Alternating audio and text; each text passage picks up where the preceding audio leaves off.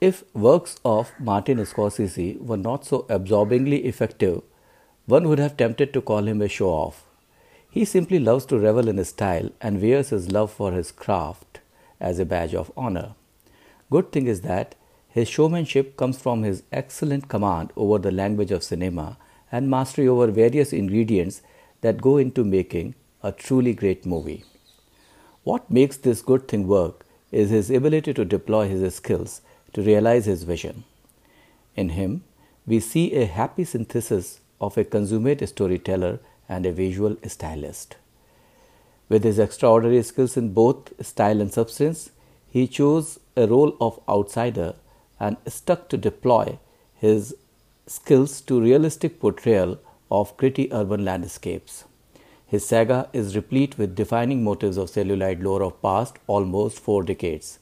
His two defining sensibilities, Catholic religious themes, he trained to be a priest, and fascination with gangsters, he grew up in Little Italy area of New York, were leveraged to deal with fluent portrayal of reality of American life in particular, and more importantly, life in general.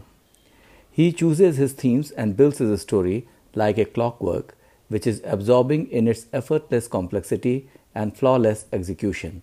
Themes like the love for technology or wonderment created by curiosity, Hugo comes to mind. Corruption by power and greed and betrayal. All his gangster movies fall in this genre. Joy of talent and music. His documentary of Rolling Stones and Bob Dylan are in this category. Catholic sin, that is exemplified by Mean Street, and aloneness. The greatest example is Taxi Driver. It all gets fleshed out with powerful performances, made to order editing, and camera movements that capture the spirit of the story. He uses his camera like a pen and impels viewer to read his scenes. He is capable of creating a point of view shot without using POV shots, a perfect marriage of craft and emotions. This visual calisthenics is not jarring as it works on the inherent grammar of his stories. Scorsese has complete tonal control over what is appearing on the screen. He maintains that control with a sure footedness which is an innate quality with Scorsese. He has honed his technological virtuosity to amazing sophistication. However, this sophistication has always been subservient to his greatest gift, the gift of storytelling.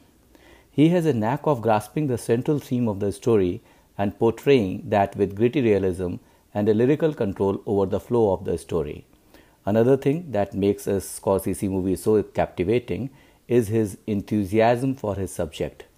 As late Roger Ebert said in his review of Goodfellas, the film has the headlong momentum of a storyteller who knows he has a good one to share. Scorsese is able to convey that enthusiasm to the audience and makes them an accomplice in his storytelling.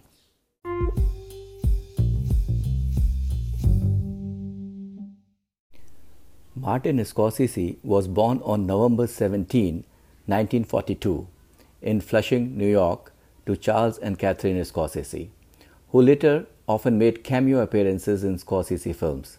As a child, he suffered from severe asthma. His condition restricted his outdoor activities and helped him develop a relatively solitary passion in movies.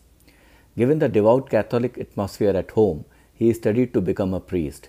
Eventually, he found a stronger calling in films and enrolled in film school at New York University. His student efforts, like what What's a Nice Girl Like You Doing in a Place Like This, a 9 minute movie, It's Not Just You, Murray, a 15 minute movie, were noted favorably. After another short film, The Big Shave in 1967, he completed his first feature, Who Is That Knocking at My Door, in 1969. He formed two partnerships in this movie, which came handy in his entire career. One was with actor Harvey Keitel, and other was with editor Thelma Schoonmaker, who has played a defining role in affirmation of Scorsese's visual style.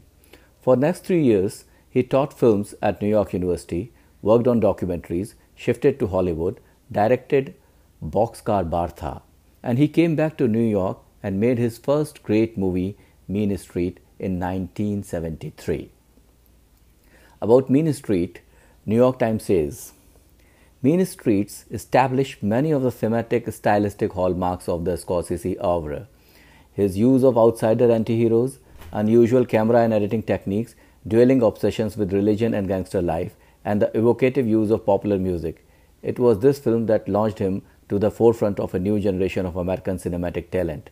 The film also established Scorsese's relationship with actor Robert De Niro, who quickly emerged as the central on screen figure throughout the majority of his work. His Alice Doesn't Live Here Anymore brought Ellen Burstyn a Best Actress Oscar in 1974 and a Best Supporting Actress nomination for the co star Diane Ladd. His gifts were reaching their fruition and found a resounding manifestation in one of the all time great movies of cinema history, Taxi Driver. Paul Schrader's screenplay found that rare coming together of all the elements to create a perfect harmony. Harmony? Harmony is a curious word to use for the gorgeous chaos that was Taxi Driver. The movie is a veritable study in how to depict links between individual and societal pathology. Scorsese hit on language that can be used on celluloid to portray mental decline, corrosive impact of loneliness in a society relentlessly pouring excuses of violence for an emotionally challenged person. De Niro rose to the task with gritty determination. Music, cinematography, performances, editing, and direction created a wonderfully weird tapestry that made every quixotic turn natural and even hitting a receptive chord in the audience. Travis Bickles, the De Niro's cabby driver character, his complete alienation with humanity and his awkward attempts to have normal contacts with fellow humans had outlandish turns. You may remember when he took his date to a pawn theater in all his earnestness, or the conversation with the presidential candidate in the car that progresses from flattery to ilham, or his interaction with the child prostitute.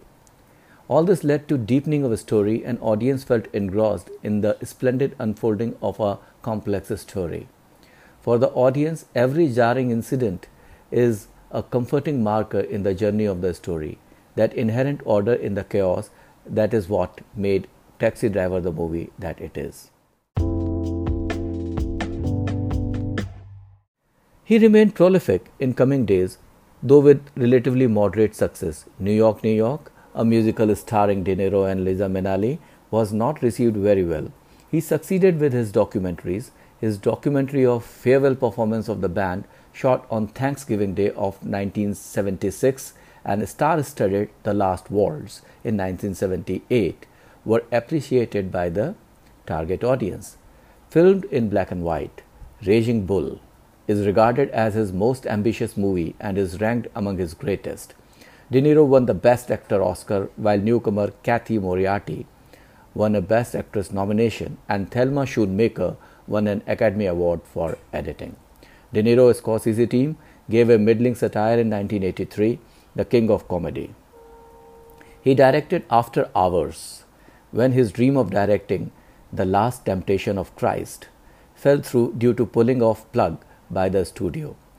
After Hours, though lesser known among his movies, has been called an exercise in pure filmmaking, a nearly flawless example of, well, itself. The Color of Money got him more commercial success and Oscars for his stars Paul Newman and Mary Elizabeth. He started 1990s with a masterly Goodfellas. The film epitomizes grasp over gangster genre. He is a master of simmering violence that works as a lubricant for the story. Age of Innocence and Kundun were worthy exercises in different styles. He ended the millennium with Return to the urban reality in Bringing Out Dead with Nicolas Cage.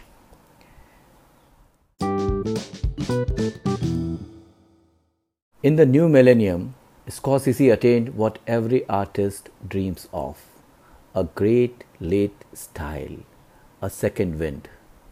He is making great movies at will, starting with Gangs of New York, a larger than life violent period drama. He went on to make biopic like Aviator, a documentary on Dylan and Stones. 2006, brought Best Director Oscar for him for The Departed, an adaptation of Infernal Affairs. To quote Ebert again, what makes this a Scorsese film and not merely a retreat is the director's use of actors, locations, and energy and its buried theme.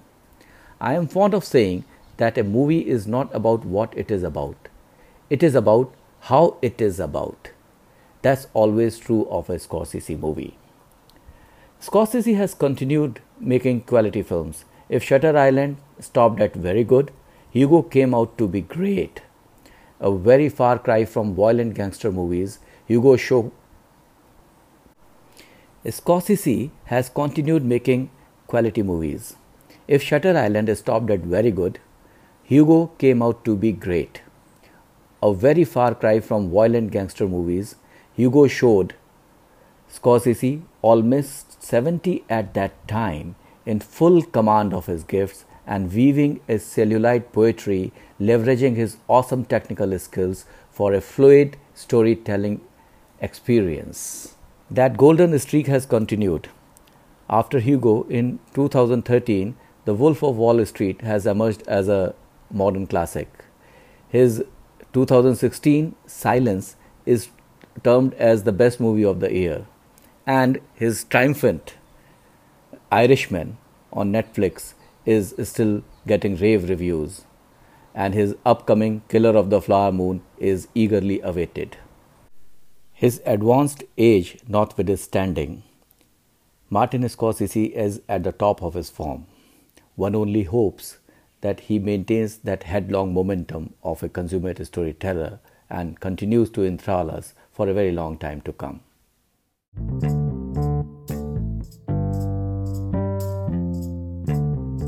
So, this brings us to the conclusion of my first podcast, and I hope to drop at least one episode every week. And uh, I'll continue a series on uh, film personalities, modern artists, and uh, TV series, and generally a modern cultural landscape. In case you are finding it useful or interesting, just subscribe the podcast. Thank you so much.